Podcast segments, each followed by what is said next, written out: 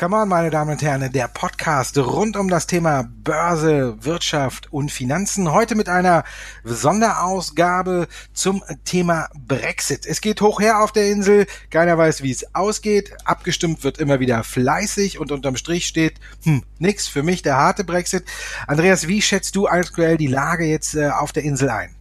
Ja, im Endeffekt, Markus, kann man da überhaupt keine Einschätzung ein, äh, einnehmen oder beziehungsweise machen. Hier ändern sich ja wirklich täglich die äh, Ereignisse. Gestern hat man noch geguckt und hat sich so ein bisschen auf den 22. Mai versteift, eben kurz vor der Europawahl.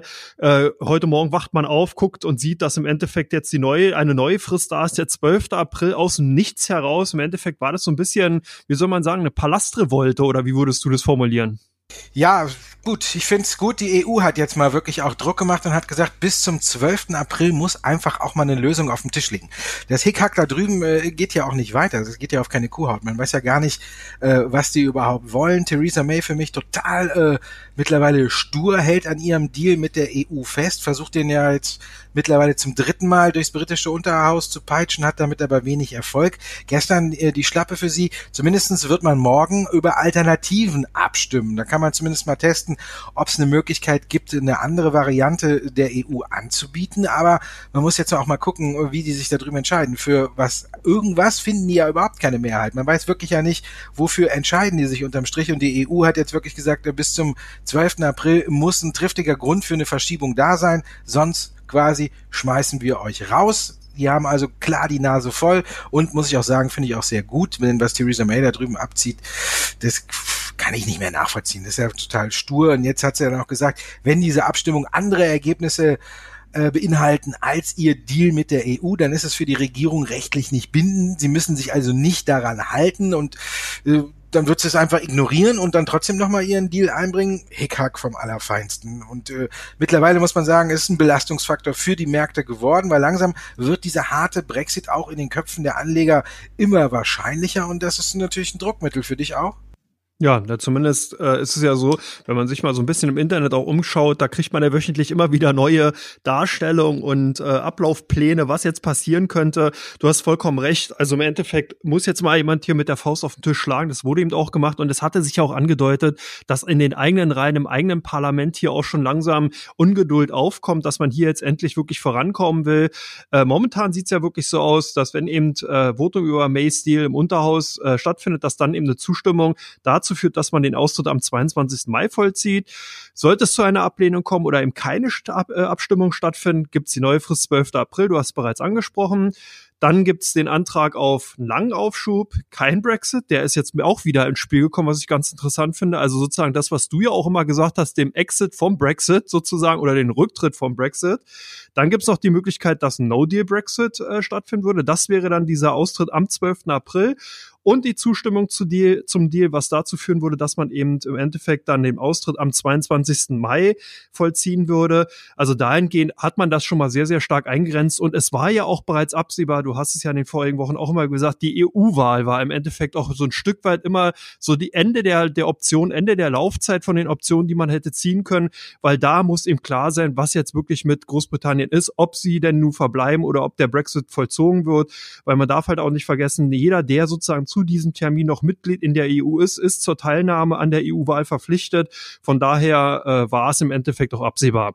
Aber ich sehe es halt auch so wie du. Es ist interessant, dass eben der Brexit jetzt wirklich ein Thema wird. Also dass die Marktteilnehmer darauf reagieren. Wir haben in den letzten Wochen ja immer wieder gesehen, dass eigentlich so ein Schulterzucken dann war, wenn es Abstimmung äh, gegeben hat. Dann haben eben die Marktteilnehmer das zur Kenntnis genommen, nicht reagiert. Aber heute haben wir doch einzelne Reaktionen, beziehungsweise ja in den letzten Tagen schon einzelne Reaktionen gesehen, Markus. Ja, ich denke einfach, die Leute haben jetzt ein bisschen verinnerlicht, äh, dass es tatsächlich äh, zu einem harten Brexit kommen könnte. Aber der DAX ist ja heute schon wieder im Plus. Gut, da kann man jetzt sagen, es liegt nicht am Brexit, sondern äh, eher an Wirecard, wo der Abschlussbericht da ist, unser Dauerlieblingsthema, was in dem Podcast ja immer durchkommt. Aber trotzdem wird in den Köpfen immer mehr präsenter, dass es tatsächlich zu diesem harten Brexit kommen könnte und dass der auch nicht mehr ausgeschlossen ist, weil eben die Leute bis hierhin eben gedacht haben, naja, irgendwie werden die sich schon zusammenraufen. Aber äh, das britische Unterhaus schafft es eben nicht. Und dann jetzt eben auch diese sture Haltung von Theresa May, die sagt, wenn ihr mir jetzt kommt und äh, Mittwoch wird ja wieder abgestimmt und dann könnte ja sein, dass sie irgendwie stimmen, wir wollen alle ein äh, äh, näheren Austritt aus der EU, wir wollen im Binnenmarkt bleiben oder wir wollen in der Zollunion bleiben und wenn die sagen, dafür wird sich, würde sich eine Mehrheit finden, dann kann ja Theresa May immer noch sagen, ja, interessiert mich nicht. Also diese Abstimmungen, die da jetzt kommen, sind nicht rechtlich bindend, sind aber so ein kleiner Vorfühler, ob es überhaupt für irgendwas im britischen Unterhaus eine Mehrheit geben könnte. Das ist ja immer das äh, Schöne Hick an dem Hickhack, dass man ja eigentlich gar nicht weiß, was wollen die Briten denn ein. Die einen hängen sich am Backstop auf und sagen, da sind wir zu lang an der Zollunion und zu lang noch in der EU im Binnenmarkt mit drin, deswegen Backstop-Regelung totaler Mist. Die anderen sagen, äh, gefällt uns, äh, wir wollen da eher ein bisschen näher drin bleiben. Modell Norwegen, dann haben wir wieder welche, die sagen, da muss alles zugemacht werden. Also die sind ja in, untereinander so zerstritten und da weiß man gar nicht, können die überhaupt einen Konsens finden? Können die sich überhaupt zusammenraufen und irgendeinen Weg der EU vorschlagen? Das wäre ja schon mal ein Schritt nach vorne, aber den sehen wir jetzt schon seit fast drei Monaten nicht. Die stimmen ab, die müssen ja, ich habe es ja schon mal gesagt, ich glaube, die haben Muskelkater ohne Ende in den Händen vom Abstimmen, vom Hochheben. Jetzt am Mittwoch wieder mehrere Anträge, mehrere Abstimmungen ja, man kann es einfach nur noch mit einem Schmunzeln zur Kenntnis nehmen und hoffen, dass vielleicht am Mittwoch irgendwie so ein Konsens rauskommt, wo man sagt, okay, hierfür könnte man eine Mehrheit kriegen. Aber ob Theresa May dann darauf eingeht, ich weiß es nicht. Man muss ja jetzt auch mal gucken. Am Wochenende über angeblich über eine Million Leute auf der Straße in London, die für ein zweites äh, Referendum geworben haben. Eine der größten Demonstrationen der Geschichte von äh, Großbritannien. Und dann haben wir noch so eine Online-Petition, über fünf Millionen haben da schon unterschrieben und wollen auch ein zweites Referendum. Und das wird alles vom Unterhaus ignoriert. Die machen ihren Zank weiter und keiner nimmt irgendwie Rücksicht darauf, was gerade da draußen auf der Straße oder im Netz passiert. Also ist für mich alles zu stur, alles zu festgefahren. Fakt ist, bis eben zu diesem 12. April muss äh, Großbritannien was liefern. Entweder müssen sie sagen, wir machen Neuwahlen, gucken, was dabei rauskommt, oder wir machen ein zweites Referendum. Nur dann geht der Aufschub weiter. Ansonsten ist eben da die von der EU gezogene Deadline. Und ich denke, wenn die dann kommen würde, dann äh, haben wir ein bisschen Spaß am Markt. Dann dürfte es ja, nach unten gehen. Auf jeden Fall. Ich könnte mir sogar vorstellen, gerade wo du jetzt das alles nochmal so zusammengefasst hast, dass es wirklich zu einer Neuwahl kommt, weil das wäre ja eigentlich ganz clever. Damit würde jeder Politiker so ein Stück weit seine, sein Gesicht wahren können. Man würde sozusagen neu abstimmen können. Und das Ergebnis wäre ja dann sozusagen auch wieder quasi bindend wie eine Art Aufschub für den Aufschub. Also vielleicht sollte man diese Option auch gar nicht mal so vom Tisch wischen. Es würde ja reichen, wenn man sagt, man strebt das an, dann hat man auch wieder Zeit, sozusagen diese Vorbereitung für diese Neuwahlen zu machen. Und das letzte Ergebnis war ja auch wirklich denkbar knapp. Also 51,9 Prozent, wenn ich es richtig in Erinnerung habe, haben ja damals für den Brexit gestimmt. Es hat sich nachher herausgestellt, dass man eigentlich im Endeffekt war das so ein bisschen wie Random Walk. Man hat also einfach irgendwas abgestimmt, irgendwas angekreuzt, weil man eigentlich gar nicht genau sich der Konsequenz darüber bewusst war. Von daher ist es vielleicht auch eine Option, die gar nicht mal so verkehrt sein könnte. Dafür spricht wiederum, ich gucke mich ja immer nach allen Seiten um und ich finde ja auch immer die, die Buchmacher auf der Insel, die haben ja mit ihren Systemen immer so ein ganz ausgeklüngeltes, äh, ja, eben System und das ist ja eigentlich recht zuverlässig, fast besser als manche äh, renommierten Umfrageorganisationen und die, die haben in dieser Woche die Quoten darauf, dass äh, Theresa May den May den Mai überlebt, äh, rapide gesenkt. Also da kriegt man nicht mehr so viel Geld dafür, wenn man äh, darauf wettet, dass Theresa May äh, jetzt äh, im Mai noch aus dem Amt ausscheidet oder über den 12. April hin eben, äh, da sind die Quoten rapide gefangen. Also die Buchmacher auf der Insel gehen auch davon aus, äh, dass die Tage von Theresa May quasi gezählt sind. Aber ich weiß nicht, ob nicht auch sowohl die Tories als auch die Labour-Partei so eine Neuwahl scheuen, weil auch hier dieses Ergebnis wieder total ungewiss ist. Man weiß nicht, würden sich die Machtverhältnisse wirklich so verschieben oder die Labour-Partei möchte ja gerne, aber sie ist natürlich auch, sind sich natürlich auch nicht sicher, ob sie danach die stärkste Kraft werden. Also auch so eine Wahl ist genauso wie ein zweites Referendum quasi ein Blick in die Glaskugel, weil keiner unterm sagen kann, was da wirklich unterm Strich rauskommt. Und ich glaube auch deswegen ist dieser Weg wird noch so ein bisschen gescheut, weil was passiert dann, äh, wenn die Tories dann auf einmal überwältigende Mehrheit haben? Wie ordnet man das ein? Ist es dann wieder pro Brexit und raus und egal wie? Ich finde einfach, ein zweites Referendum müsste her. Und das ist natürlich dann aber auch wieder, da macht man sich natürlich als Politiker äh, wieder umgekehrt lächerlich. Die haben abgestimmt, die haben gesagt, wir wollen raus und nach ein paar Jährchen sagt man, hm, wir können uns nicht einigen, wie, also stimmen wir nochmal ab. Also es ist irgendwie auch natürlich für die eine schwierige Lage, aber ich denke, es wird einen Schockmoment an den Märkten geben, wenn äh, eben dieser harte Brexit kommt. Ja, sehe ich auch so. Zumal, aber wie gesagt, Neuwahl, Gesicht waren, man könnte dann sagen, neue Besen kehren gut. Zweites Referendum würde man denn anstoßen können, indem man eben so gesagt, wir sind jetzt wieder neu gewählt worden von dem Volk und stellen sozusagen jetzt nochmal ein zweites Referendum in Aussicht. Also von daher, wie gesagt, mal schauen. Ich finde es auch interessant.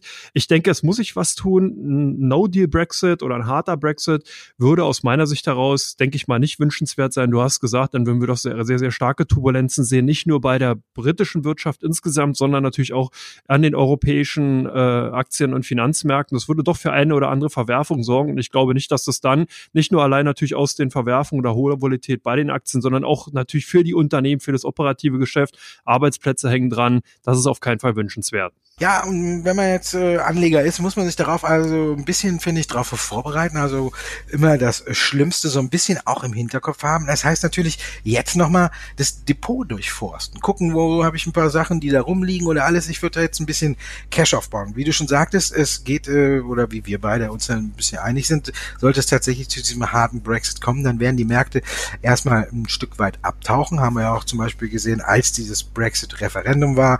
Dann haben wir die Wahl von Donald Trump gehabt gehabt, da haben wir gesehen, da gab es immer schöne äh, Knicke in der Kurve, aber man muss auch sagen, äh, diese Abstürze waren äh, unterm Strich letztendlich eine Chance. Von daher sollte man jetzt vielleicht so gucken, ja, Risikoposition vielleicht ein bisschen abbauen, ein bisschen Cash an die Seite legen, wenn dann tatsächlich der harte Brexit kommt, damit man äh, Munition hat, um dann natürlich bei Aktien, die mit abgestraft werden und eigentlich damit gar nicht so viel zu tun haben, äh, dann auch mal wieder ein bisschen Pulver hat, mit, mit dem man schießen kann. Oder wie würdest du vorgehen?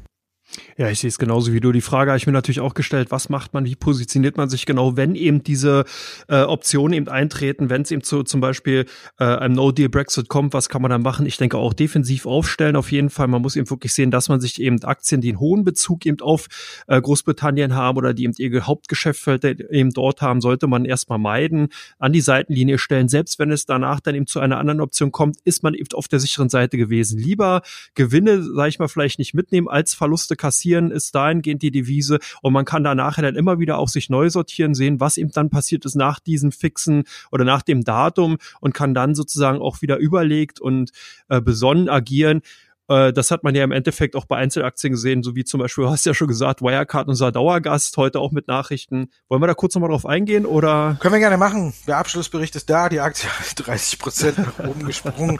Es gibt keine wesentlichen Anhaltspunkte äh, für Wirecard, äh, dass strafrechtliche Vergehen hier vom Unternehmen äh, begangen sind. Es gab zwar wohl Falschbuchungen aus dem Jahr 2017, die kurz ins Jahr 2018 reingereicht oder reingeregnet haben. Wird jetzt alles rückgängig gemacht und ja, die, der Abschlussbericht ist da, er ist positiv für Wirecard und die Aktie hat ja um 30 Prozent zugelegt und da muss man ja sagen, äh, okay, die Anleger feiern es.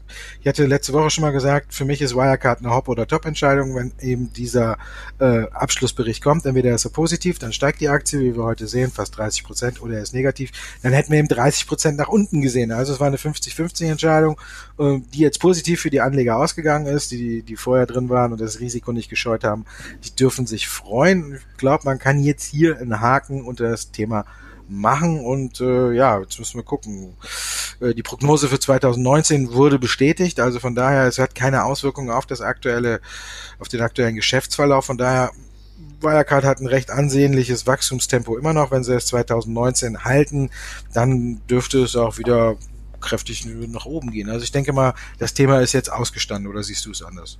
Nee, na, vor allen Dingen, ich finde es halt interessant, überleg mal, wir reden ja hier wirklich über Fehlbuchungen im einstelligen Millionenbereich, wenn ich es richtig in Erinnerung habe. Und die Aktie hat sozusagen mit einer Marktkapitalisierungsaufwertung von fast 1,5 Milliarden reagiert. Also es ist schon sehr beachtenswert. Im Endeffekt, was hier ja doch ein DAX-Titel, also wir reden ja hier über einen Standardtitel, einen deutschen Standardtitel, was der sozusagen da mitgemacht hat und wie sozusagen auch die Reaktion der Marktteilnehmer auf solche Nachrichten sind, das finde ich schon sehr bemerkenswert. Manchmal kann man sich da ein bisschen fragen, ob da nicht auch die Relation Informationen verloren gehen, wenn man eben ein Unternehmen dermaßen stark ähm, abstraft aufgrund von eben Fehlbuchung. Es ist ja nichts wirklich bei Neues rausgekommen. Klar, da ist halt ein bisschen gemauschelt worden im Endeffekt. Das hat das Unternehmen ja auch gesagt.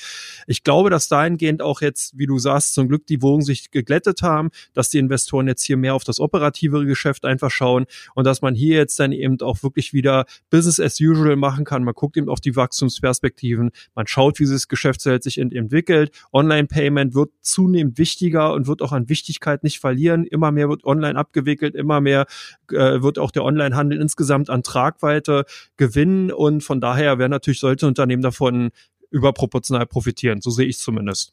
Ja, aber den heutigen äh, Anstieg der Marktkapitalisierung muss man ja auch ein bisschen weiter einschätzen, ne? wenn man jetzt auf der anderen Seite überlegt, als Wirecard in den DAX gekommen ist, da standen die bei fast 200 äh, Euro. Und jetzt sind wir bei 125. Also damals hatten die einen Markt, eine Marktkapitalisierung von äh, locker mal eben ähm, 24 Milliarden äh, Euro und dann sind es runter auf 100, also haben ihre, Markt, ihre Marktkapitalisierung mal eben halbiert auf 12,4 heute vor dem Sprung. Jetzt kommt mal eine Milliarde wieder obendrauf. Trotzdem ist natürlich Bewegung, wo man sich fragen muss beim DAX-Konzern, ist das tatsächlich nötig? Aber wir wissen eben, Wirecard ist anfällig für sowas und ich denke, es war auch nicht die letzte Attacke auf Wirecard, die wir in der Geschichte des Unternehmens sehen werden und die ganzen Vorgänger haben auch halt eben einfach gezeigt, das Geschäftsmodell ist immer noch ein wenig undurchsichtig. Da wird über viele mhm. Kanäle Geld transferiert. Man unterstellt, manchmal kann man was unterstellen. Wir unterstellen Wirecard, dass alles sauber läuft. Der Bericht hat gezeigt, wahrscheinlich ist, ist auch alles sauber. Aber Sie haben ja gesagt, vielleicht haben sich ein paar äh, Mitarbeiter in Singapur nach Landesrecht strafbar gemacht. Also so ganz koscher war alles unterm Strich dann wohl doch nicht. Aber da man das alles nicht so genau nachvollziehen kann, wie die Geldströme da fließen, wird Wirecard für sowas immer anfällig sein. Und wer die Aktie hat, der muss halt eben auch wissen, äh, mit diesem Risiko muss ich leben. Und da nützt mir auch kein Stoppkurs, weil wenn so ein FT-Bericht kommt, wissen wir ja, dann kann ich einen Stoppkurs setzen, wo ich will. Wenn alle durch die Tür wollen, dann gehe ich auch erst wieder bei 100 Euro unten raus, wenn ich Glück habe. Da hast du vollkommen recht, sehe ich auch so. Ja, dann würde ich sagen, Brexit abgehakt, unser Dauerthema Wirecard abgehakt. alles vorbei, alles durch. Alles abgehakt, Markus, hast du vollkommen recht. Gut, dann darf ich mich bei Ihnen verabschieden, meine lieben Damen und Herren. Ich hoffe, es hat Ihnen gefallen, heute uns zuzuhören. Freitag sind Sie wieder oder sind wir beide wieder für Sie da. Und dann äh, gibt's natürlich äh, wieder den normalen Börsen-Podcast Come On und da sprechen wir über das allgemeine Marktgeschehen. Sind wir auch ein Stück weiter beim Brexit. Also können wir da auch nochmal ausführlich darüber sprechen, was die Abstimmungen am morgigen Mittwoch dann ergeben haben und wie die sich auf die Märkte auswirken. Dankeschön, dass du dabei warst, Andreas. Danke, Markus. Hat mir Spaß gemacht. Bis Freitag. Bis Freitag.